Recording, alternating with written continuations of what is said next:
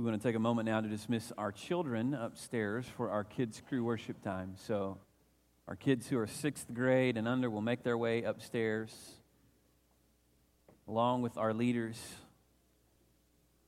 Parents, you'll be able to retrieve them after worship is over with today. We're going to be in James chapter 3 this morning. James chapter 3, looking at a passage that, quite honestly, is uh, very, very practical. Uh, I, I, don't know a better way to, to say it. I mean, it just, this, this passage this morning from James 3 ought to hit every one of us where we live every day of our lives because we're talking about our words, about the things that we say. James chapter 3. I want to begin by reading the passage, and then we're going to come back to it, and we're going to break it down and, and look in detail at what James is writing to us here. So read with me, starting in verse 1, James chapter 3.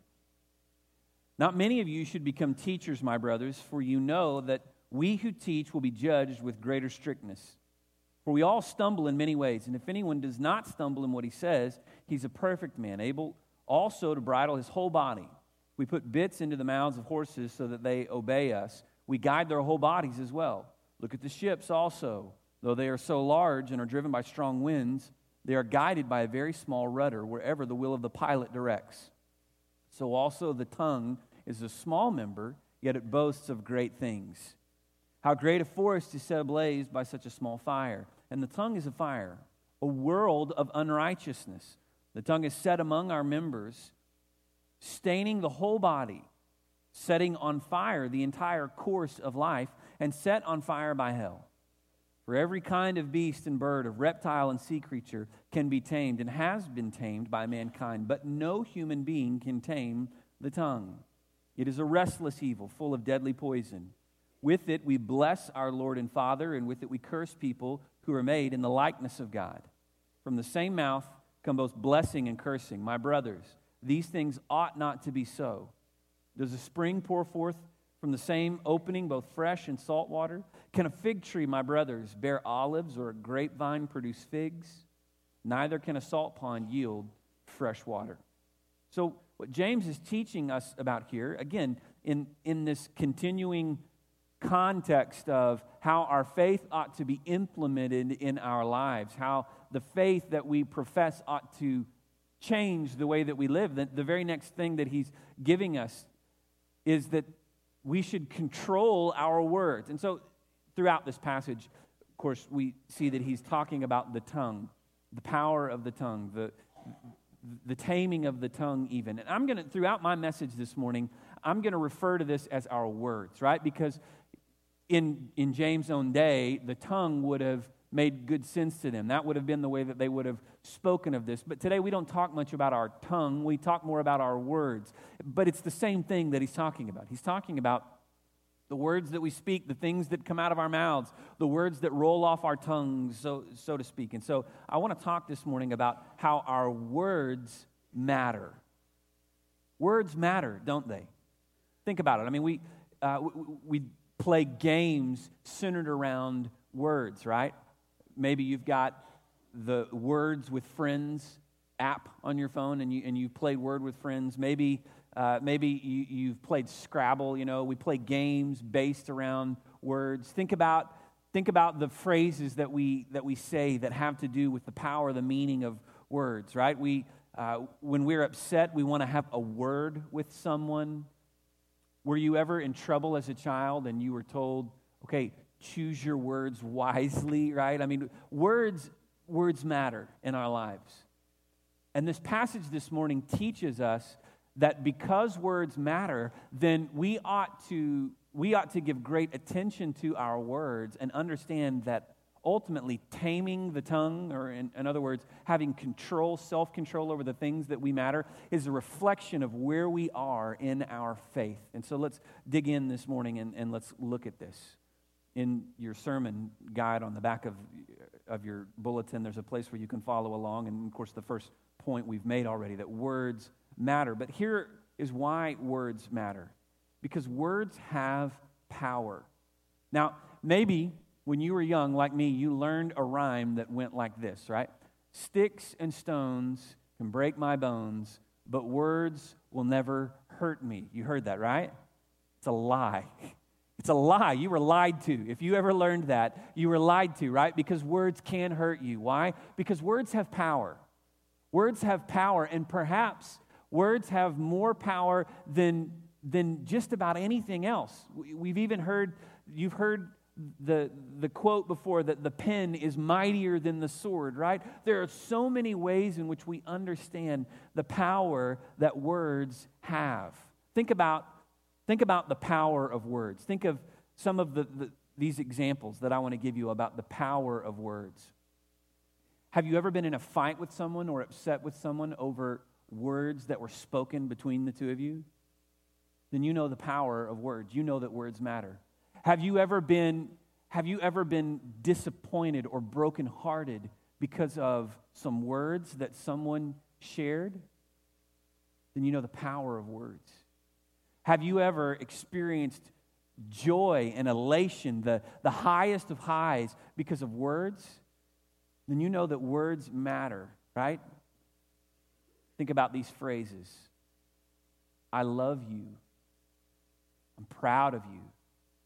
Will you marry me? I do. It's a boy, it's a girl. Think about words like, we need to talk. Words like, there's nothing we can do. Well, the results have come back in. Words have power, don't they?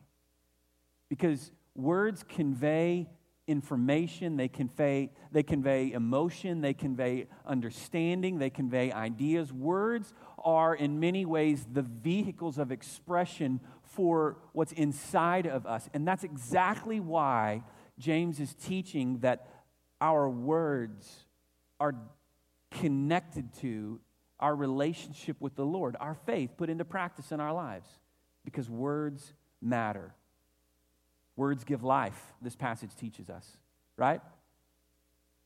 Words give life. You have the power, the ability with your words to give life or to take it. You can build others up or you can tear them down with your words. Words give life. Not only that, words bring ruin.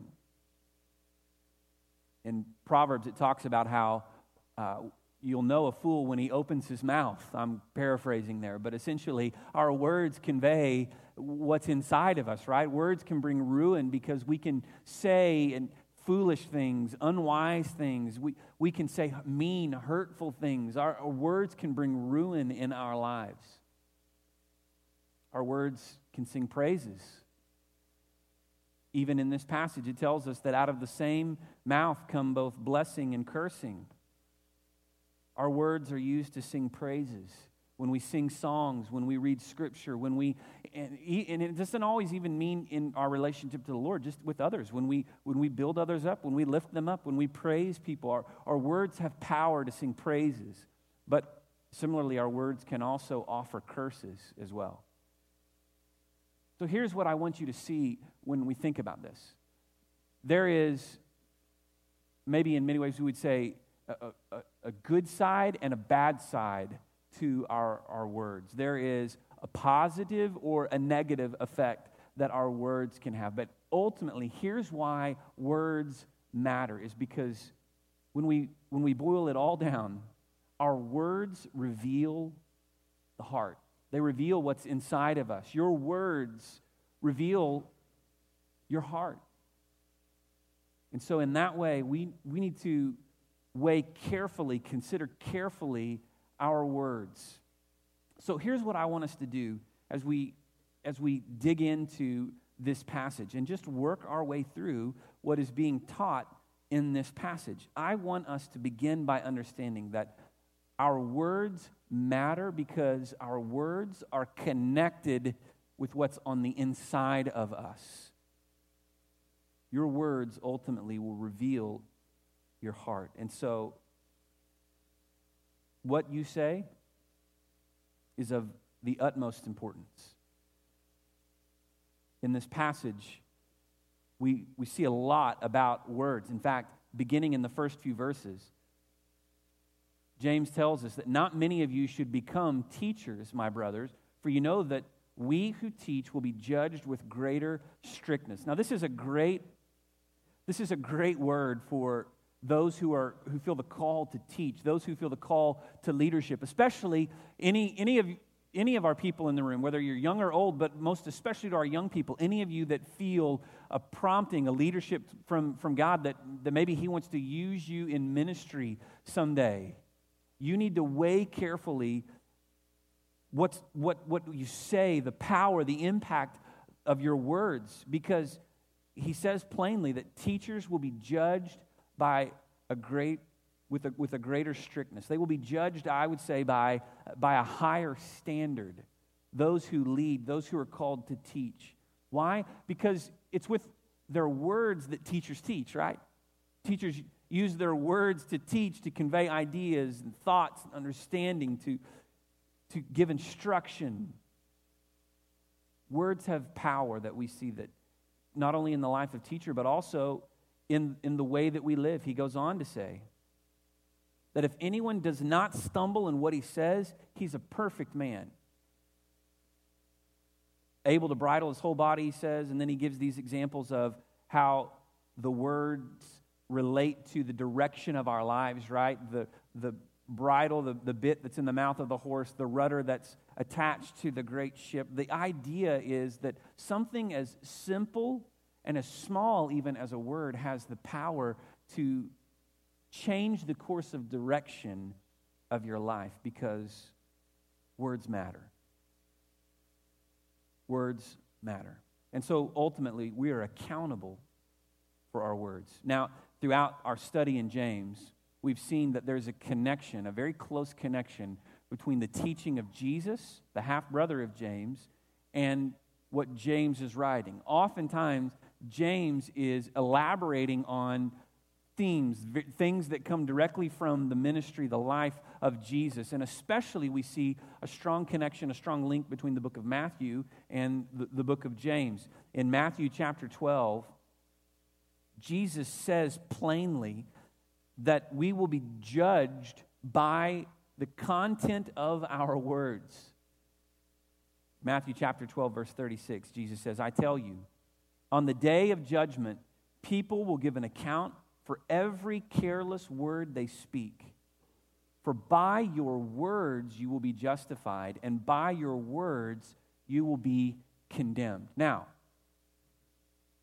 what Jesus is, is saying is that ultimately our words reveal what's inside of us, the same as what James is teaching us here as well, right? And so when Jesus says that by our words we will be justified, by our words we will be condemned, he's pointing us to this truth that our words reveal what's going on inside of us. Our words reveal our heart.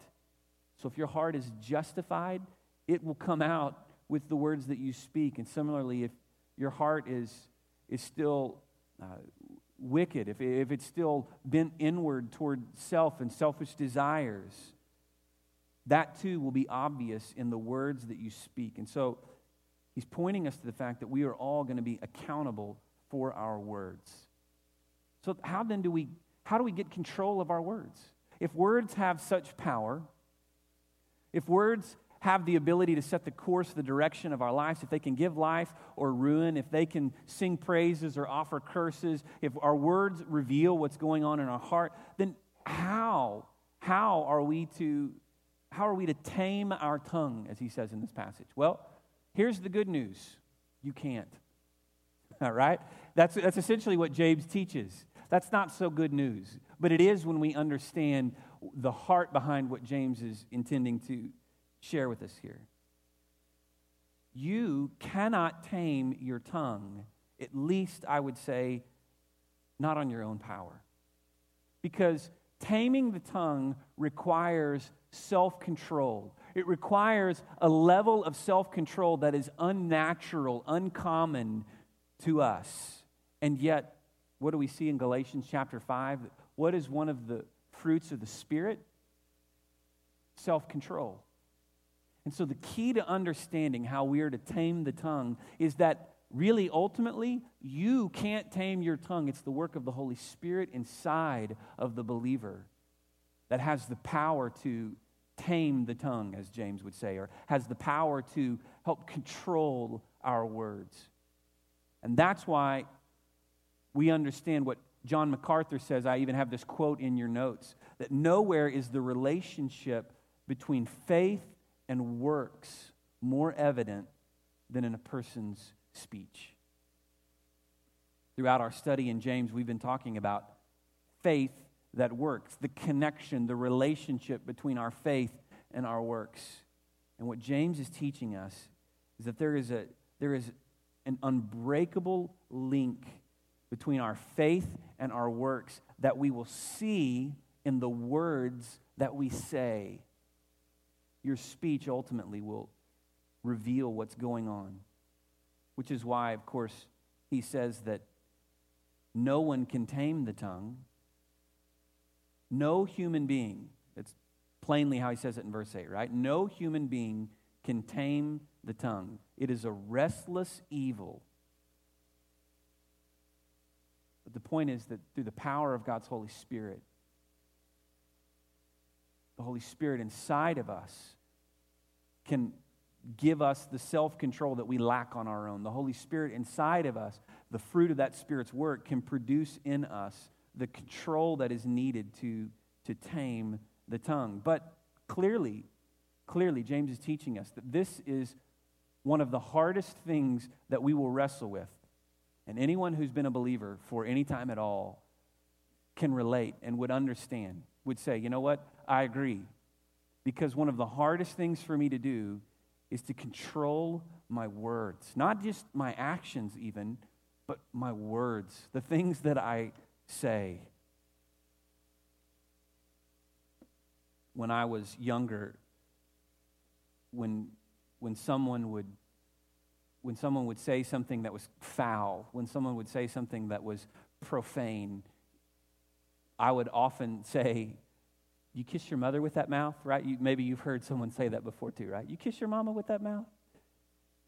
The idea being, think about the think about the, the, the, words that you're saying. Think about, think about what's coming out of your mouth. And yet, I want, I want you to think about this, okay? In a way that's even more profound. I want you to think about do you praise God with that mouth? He says here that out of the same mouth come praises, come blessing, and cursing. He says, With it, with our mouths, we bless our Lord and Father, and with it we curse people who are made in the likeness of God.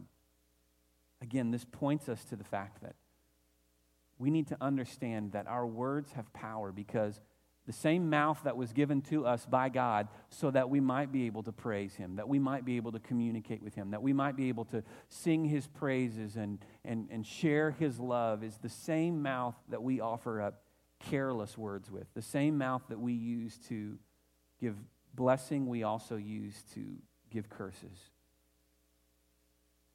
So we need to understand the power of our words. So here's, here's my challenge to you this week. My challenge to you is this is that you would develop a greater awareness, even a greater sensitivity to the words that you say. Because what happens in my life, and I know that this is true in your life as well, because I know that you and I aren't, aren't that different. What happens in my own life is that oftentimes I'll say things foolishly, say things that are careless, and it's not until after the words have come out of my mouth that I even realize what I've done, right?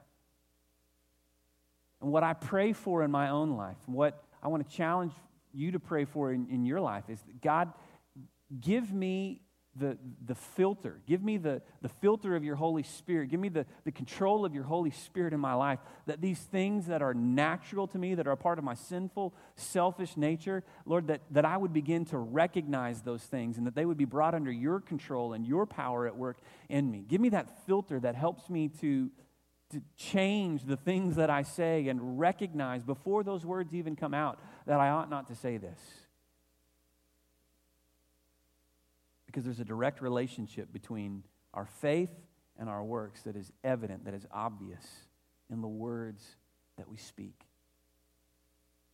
So if you want to be judged, if you want to be judged as one who offers forth praises, if you want to be judged as one who, who uses their words in a way that give life, that bring, that bring blessing and not curses, if you want to be judged as one whose words might be measured in such a way that, that God speaks through you, that your words are life giving, your words are praiseworthy, your words are excellent, then this is what you have to do.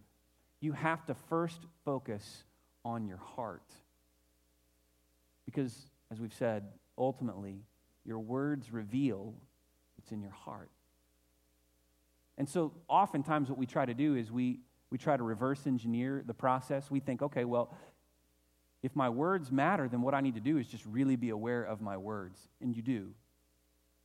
But because your words matter, what you really need to be aware of is your heart. Because your words matter and because your words have power to give life or to take it, you need to be transformed from the inside out by the life giving power of the Holy Spirit. My challenge is that we would recognize our words, we would recognize the significance of the things that we say, and ultimately that would lead us back to understanding that our heart is of the utmost importance. And so, in a moment, we're going to have a time of invitation. In a moment, we're going to stand together and we're going to sing this song. And when we do that, our altar will be open. Our staff will be here at the front. We're ready to pray with people, ready to encourage you. But in the midst of all of that, can I challenge you that what we really want you to do more than anything else during this time of invitation, this time of response today, is to get past, get past just the, the, the, surface here, the outward, and really zero in on the heart. If you say, you know what, I have a problem with my words, then don't just say, well, okay, then I need to do better. Then understand that the reason you have a problem with your words is because ultimately it's revealing a problem in your heart. And until you deal with the greater issue, the, the inner problem of what's in your heart, your words are going to continue to be a struggle for you. Don't think that the answer is to try to swear less, or the answer is to try to praise people more, or the answer is to try to, you know, offer little bits of wisdom and encouragement more rather than, you know, don't think that the answer is, well, I just need to speak fewer words in anger. No, what you need is you need to be transformed from the inside out. Your words matter because ultimately your re- words reveal your heart. So, in this time of invitation today, I pray that we would be moved to, to look beyond just the, the, the, surface, the outward, but we would, we would allow ourselves to be vulnerable enough before God to say, okay, Lord, what do my words reveal about my heart? What do they have to say about what's happening on the inside of me? And let God affect change from the inside out, from the heart out your mouth, right? So when we move in just a moment, if if God is speaking, I, I want to encourage you that you would come and that you would kneel here at the altar this morning. That you would, in, in prayer, through, through a, a manner of, of, of worship, that you would respond in obedience by humbling yourself to say, God, I recognize that what I need is not just not just the, the outward, but the inward. Lord, what I need is not just to change what happens that everybody else sees, but to change what happens that maybe perhaps nobody else sees because it's, it's happening inside of me in my heart so that then what everyone else does see would be affected by that as well. During this time of invitation, as I've said already, we'll be here at the front. We would love to pray with you, to encourage you somehow, even maybe to help you take those difficult first steps of acknowledging, of admitting that on your own you are powerless to affect this kind of change because this is ultimately the work of the Holy Spirit inside the life of the believer that has the power to tame the tongue, the way that James would say it. So, in this time of response, I pray that we would all be moved to obedience, that we would be moved to look beyond just the words that come out our mouths, but ultimately to examine the heart that they come from. Would you pray with me?